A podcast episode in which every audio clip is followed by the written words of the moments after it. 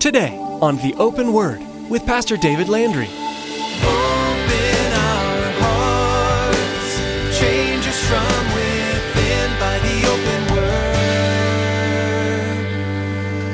Give us ears to hear your truth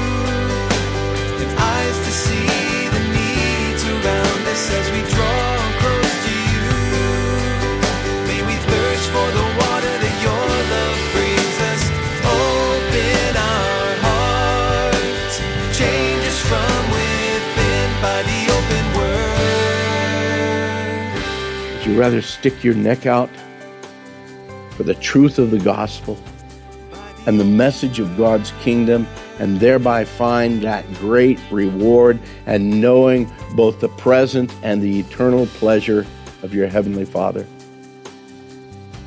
Is your life truly a demonstration of the preparation of the second coming of Christ? You live your life with that anticipation that there's going to be that second advent? Or are you stuck in that first meek and mild child in the manger advent? Part of Advent is preparing. Preparing for what?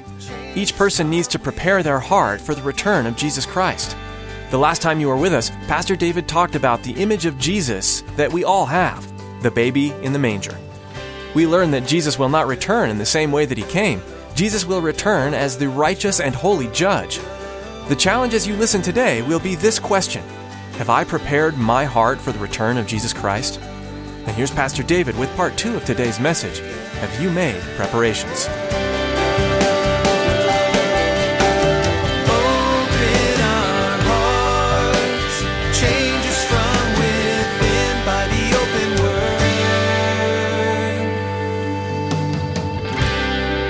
He didn't come in his own direction. No, he came under the direction of the Father. But then we get to verse 4 there in Isaiah 11. Then he goes on to speak of the fact that at his coming, he was going to judge the poor with righteousness. At his coming, he would decide with equity for the meek of the earth. At his coming, catch this, he would strike the earth with the rod of his mouth. At his coming, the breath of his lips will slay the wicked. That didn't happen during his time on earth. That didn't happen at the first advent. That's not how he came, not during his first advent. He didn't come as the judge. He, did, he, he came as that suffering servant. He came as the Savior. And even Jesus himself declares to us in John 3 17 that again, God did not send his Son into the world to condemn the world, but that the world through him might be saved. That's with his first coming. Beloved, in his second coming, he does come as judge. So there's obviously got to be the second coming. There's got to be that second advent. And that's what we need to be looking forward to with anticipation. My question to you this morning, are you in preparation and are you working out the preparation for his second coming? It's so easy to get comfortable where we're at. Oh, Jesus paid it all. All to him I owe. And then we just live our lives from there without the anticipation, without the acknowledgement that at any moment his second coming could take place. We're currently living or should be living in a time of preparation. Just as Israel was called to prepare themselves for that first advent, you and I, right now, the church and the whole world, literally, needs to be prepared for that second advent when he comes as judge of the whole world. He's not going to come as a, as a baby, meek and mild. John Wesley, back in the 1700s, wrote a, a, hymn some of you might be familiar with. Some of the words of that hymn were Gentle Jesus, meek and mild, look upon a little child, pity my simplicity, suffer me to come to thee. O Lamb of God, I look to thee. Thou shalt my example be. Thou art gentle, meek, and mild. Thou wast once a little child. Yeah, once a little child. But the unfortunate thing, through all eight of the verses that Wesley wrote in that song, Jesus remained a child. He never grew up to the fullness. It was all about the young Jesus, about the baby Jesus. We sing a song today, very familiar probably to every one of us. Away in a manger, no crib for his bed, the little Lord Jesus laid down his sweet head. The stars in the sky looked down where he lay, the little Lord Jesus asleep in the hay. While the cattle are lowing, the poor baby wakes. But little Lord Jesus, no crying he makes. Who said no crying he makes? He was a baby, he was a human baby. Crying is not a sin. Crying is saying, hey, I'm hungry, or uh, hey, uh, I made a mess. Who's going to take care of this? Sorry, he was Jesus, but he was human too, okay? says, I love thee, Lord Jesus. Look down from the sky, stay by my cradle till morning is nigh. Unfortunately, many in the world, and way too many within the church, continue to keep this Jesus in that same way. They, he, he remains as a baby, meek and mild, or perhaps some have allowed him to grow up, and unfortunately, they leave him on the cross, continually crucified. Beloved, he was crucified once and for all for our sin. Never need to be crucified again. It is a completed work. He is now a risen Savior, and he's not coming again, babe in a manger, as a suffering servant, as that perfect sacrifice for man. No, when he comes again, he's coming as the reigning king. He's coming as a judge of the whole world. So my question is, is have you made preparation? Have you made preparation? Number one, do you know him? Do you know that your sin is forgiven? Do you know that if, and, or not if, but when he comes, you'll be ready for his coming? Are you prepared for it? Can you imagine somebody showing up at your house to make tamales and you come up and, oh, well, I haven't started yet. I haven't cooked the meat yet. I haven't even gone out to buy the masa yet. No, we don't have any corn husk. I heard they're sold out here in town. You wanted to make tamales, but nobody made preparation for it the, the people would say, oh, forget it, I'm going to go someplace else. When Jesus comes, have you made preparation? He is coming again. When King Solomon wrote Psalm 72, turn over there with me, if you would. We read this also this morning, at least the first few verses. When he wrote that psalm, he wrote it uh, actually uh, about himself as the king and about the king's son. But what Solomon probably didn't understand is he was actually writing with a deeper prophetic meaning, way, way deeper than anything Solomon could ever accomplish. You see, fact is, is none of the things here in this psalm have yet to happen, nor, nor even could take place completely with an earthly king, no matter how good of a king they were. It's only in the coming of that great king eternal where we find the scenario being completely fulfilled. And just as the prophetic setting of Isaiah 11, here in Psalm 72, Solomon wrote of a future time of enduring and lasting peace. He wrote that that peace would last as long as the sun and the moon endured throughout all generations. That hasn't happened yet, has it?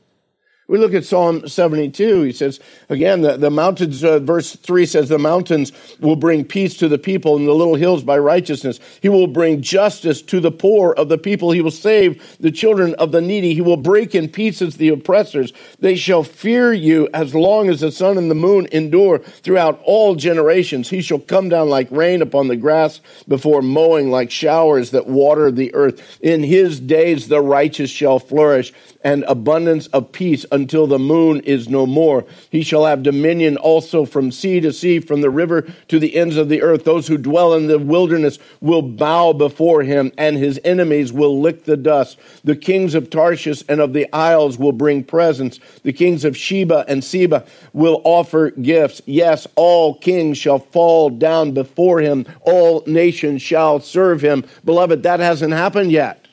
I don't know if you've noticed or not. Actually, the world is against Christ.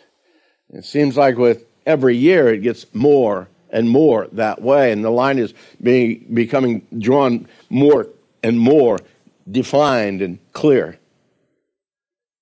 No earthly king is going to bring all of this about. Solomon, no matter how wise he was, could have done all of this.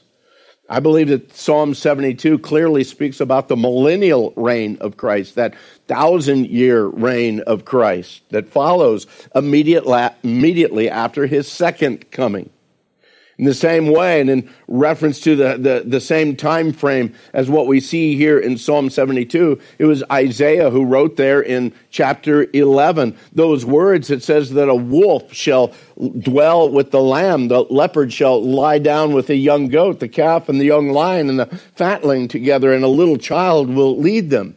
The cow and the bear will graze, and their young ones shall lie down together, and the lion shall eat straw, just like the ox. The nursing child shall play by the cobra's hole, and the weaned child shall put his hand in the viper's den. Let me ask you, how many of you are ready right now to let your young child play in, in, a, in a snake's nest or near, near, near the hole of a, of a snake? No. Why? Because this hasn't taken place yet. Oh, but Messiah has come. Yes, he came as a suffering servant, the sacrifice. But he will come again as the reigning king. And in his reign, there will be that peace. There will be that enduring peace. I'm sorry, but I don't care who the king or who the president might be, whether he's Republican, Democrat, Independent, or Green. There, it's not humanly possible for a human king to do this. It's truly a God thing, and only he can and will bring about that day that follows this great judgment. And again, that kind of peace comes only after, as Psalm 72 declares, when he comes, he will judge people with righteousness and your poor with justice. The mountains will bring peace to the people and the little hills by righteousness. He will bring justice to the poor of the people after he saves the children of the needy and breaks into pieces the oppressors. The problem is that first Advent, and it's not really a problem, but it's just the reality of it. At the first Advent, he didn't break into pieces the oppressors, the oppressors crucified him. So you see, there's got to be that second coming. Have you made preparation? Are you ready for that? Are you living your life today with an anticipation of the second coming of Christ? Oh, I believe in the rapture of the church. I believe that at any moment, at any day, we could be taken out of here. And you know what? For you and I that, that, uh, that know Christ, there's no prophecy that needs to take place prior to the rapture of the church. But you know what? Along with the rapture, after that does come the second coming. And so, are you ready for the taking of the church? And do you know that those loved ones, uh, those, those family members, those neighbors, those co workers, are they prepared for that second coming? Truly, his coming is second coming is exactly as John the Baptist declared, as we looked at in Matthew chapter 3. In Matthew chapter 3, John the Baptist declared these words that his winnowing fan is in his hand, and he will thoroughly clean out the threshing floor and gather his wheat into the barn, but he will burn up the chaff with unquenchable fire. You see, the judgment is coming. Baby Jesus, meek and mild, was only in that crib for a short time. He offered himself as a sacrifice already. That's a done deal. He comes this next time, as John says, with that winnowing fork in his hand. John the Baptist came as that voice of one crying in the wilderness. He came out crying out to the people, Repent, for the kingdom of heaven is at hand. He cried out and declared, Prepare the way of the Lord, make his path straight. And as you can imagine, that wasn't a very popular message. By and large, people don't like to have the status quo messed with. Change at any time for anyone is it usually kind of sets them off kilter. People don't want to be put on the spot, particularly by some shaggy haired, clothed in camel skin, locust breath prophet. But you know what? Even if he's got a suit and a tie on, people don't like to hear those kinds of things. Most people don't want to be pushed into making preparations. As a matter of fact, these spiritual preparations, you can't push anyone. You can't force them to make preparation. The message needs to be declared. The importance of the message, the reality of the truth of his coming, and the reality and the truth of the coming of judgment. That needs to be made, that needs to be declared.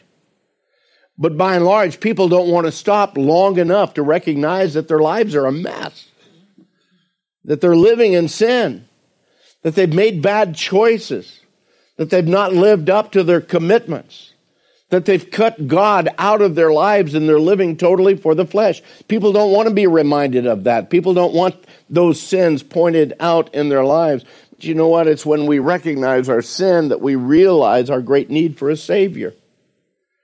It's when we recognize that in our sin there is great consequences to our sin.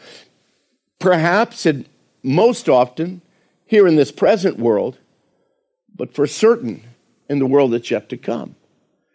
And God has taken upon himself through sending Christ in human flesh those eternal consequences for our sin.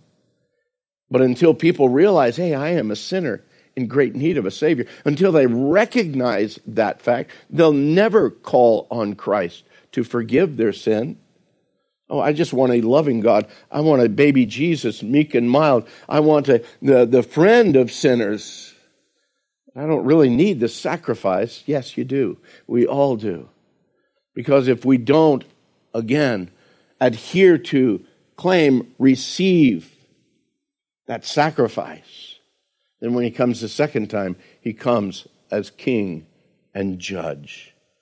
As a matter of fact, Malachi, last book of the Old Testament, you can turn there with me if you would. Last book of the Old Testament. Malachi, one of those prophets that, that John the Baptist would have been very familiar with. And Malachi spoke of the reality of the promise of the coming of Messiah. He was warning the people to make preparation, to get ready. He was actually the last prophet to speak in the Old Testament, and that was 400 years before John the Baptist was even born. Malachi's message in chapter 3, look at that if you would. Malachi chapter 3, beginning in verse 1. His message is so clear and so distinct, and this is where John the Baptist is getting his message from. Listen to what Malachi wrote Behold, I will send my messenger, and he will prepare the way before me and the Lord whom you seek will suddenly come to his temple, even the messenger of the covenant in whom you delight. Behold, he is coming, says the Lord of hosts. But who can endure the day of his coming? And who can stand when he appears? For he is like a refiner's fire and like launderer's soap. He will sit as the refiner and the purifier of silver. He will purify the sons of Levi and purge them as gold and silver, that they may offer to the Lord an offering in righteousness. I believe that John the Baptist understood that he himself was that forerunner, that, that messenger that was going to come before him the messenger of Malachi's prophecy. I believe that he understood the urgency of the hour. And so he spoke with this boldness, with this audacity that again, that, that a lot of people weren't accustomed to hearing and they weren't ready to hear. Oh, sure. A lot of them came down to him to be baptized there in the Jordan. But you need to understand there were multiple of thousands and hundreds of thousands simply stood on the shore and watched the, watched it happen were never a part, never took part of, again, that repentance of sin. There was a fearlessness about John's preaching because he knew the people needed to make preparation. I love the words of a, a, a, woman by the name of Caroline Lewis. She's a, a Bible teacher and a writer. She speaks about the problem with today's churches and today's Christians is that we've simply decided in favor of blandness rather than boldness. We've decided in favor of living our lives in harmlessness instead of audaciousness. We want evenness rather than fearlessness. You might say, oh, sure, you, you, you don't see where that kind of preaching that John the Baptist, you don't see where that got John. They, they took his head off. They, they killed him for that kind of speech. Well, that's true, but the problem is that's only partially true. There's a lot more to the story. Yes, he lost his fleshly life. He lost his temporary life because they took his head off because of his preaching, because of his continual declaration of what sin is and the consequences of sin. But in addition to losing his physical life, you need to understand that John also gained the place of great favor where it mattered the most the kingdom of heaven. Great favor. In reference to John the Baptist, Jesus declared, Man, among women, there's, there's none that are greater than John the Baptist. Wow. That's pretty impressive. I don't know about you, but that's pretty impressive to have Jesus say, Among those that are born of women, there's none better, there's none greater than John the Baptist. So let me ask you would you rather save your head? and walk in blandness and obscurity? Would you rather save your head and account for nothing within the kingdom of God? Would you rather save your life and try to walk at peace and ease among the people of this world and, and, and make absolutely no impact in this temporal plane? You see, the message of the hope of the gospel doesn't come just from pulpits like this. The message of the hope of the gospel and the reality of the truth of God's word comes from pulpits like you, from the words of your mouth, the actions of your life.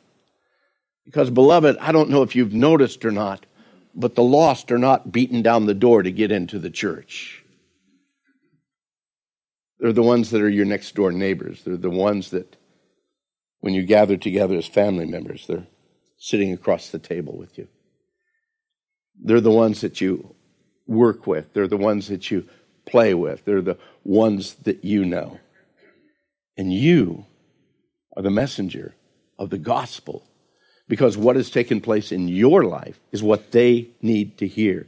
The hope that is within you is what the lost and dying world needs to hear. And when we come into this place, hopefully it's a time and it's a place of encouraging and strengthening and equipping you to be what the Word of God says ministers of the gospel, for the equipping of the saints, for the work of the ministry. That's why we come together.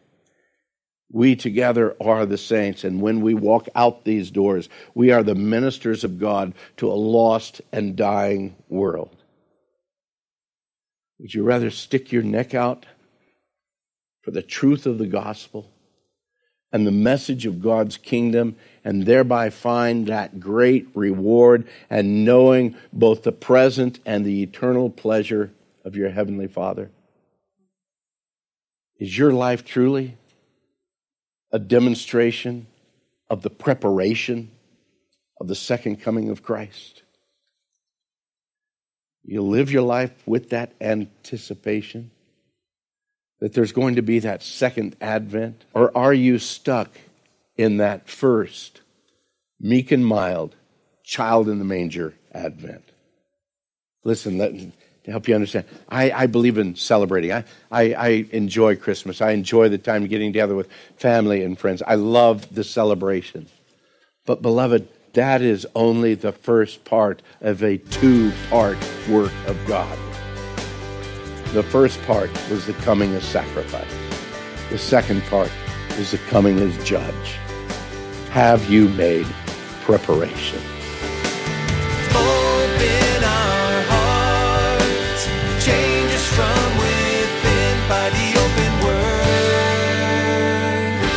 Jesus was the long foretold Savior who many believed would conquer the physical world and reign as king. But his inconspicuous arrival didn't lend itself to that at all. Jesus came into the world as an innocent and tiny baby. While he did grow up to conquer an enemy, it wasn't who the world expected. Jesus took on the greatest enemy of all, the creator of evil and sin. As we continue to study the events surrounding the beginning of Jesus' life here on earth, we hope you see him in a new way and allow him to change you from the inside out. If Pastor David's message today on the open word has been a blessing to you, we'd like to hear from you. Give us a call at 520 836 9676. That's 520 836 9676. This Christmas, we'd like to encourage you to take some time to invest in a community of believers. If you haven't yet found a church and you're in the Casa Grande area, Pastor David has a special invitation for you. Hey, thanks, Chris. This is Pastor David, and if you haven't found a church and you're in the Casa Grande area, please accept this special invitation to you. I'd love to meet you in person here at Calvary Chapel of Casa Grande as our community of believers comes together every week to support each other, to pray for each other, and to spend time learning from the Bible. I hope you have the opportunity to join us for this celebration of our Savior. Please come and find me, introduce yourself, and consider yourself invited. Merry Christmas, and may the fullness of Christ direct you for this coming new year. You'll find more information about Calvary Chapel Casa Grande at theopenword.com. That's all we have for today. Join Pastor David for another teaching from God's Word right here on the Open Word.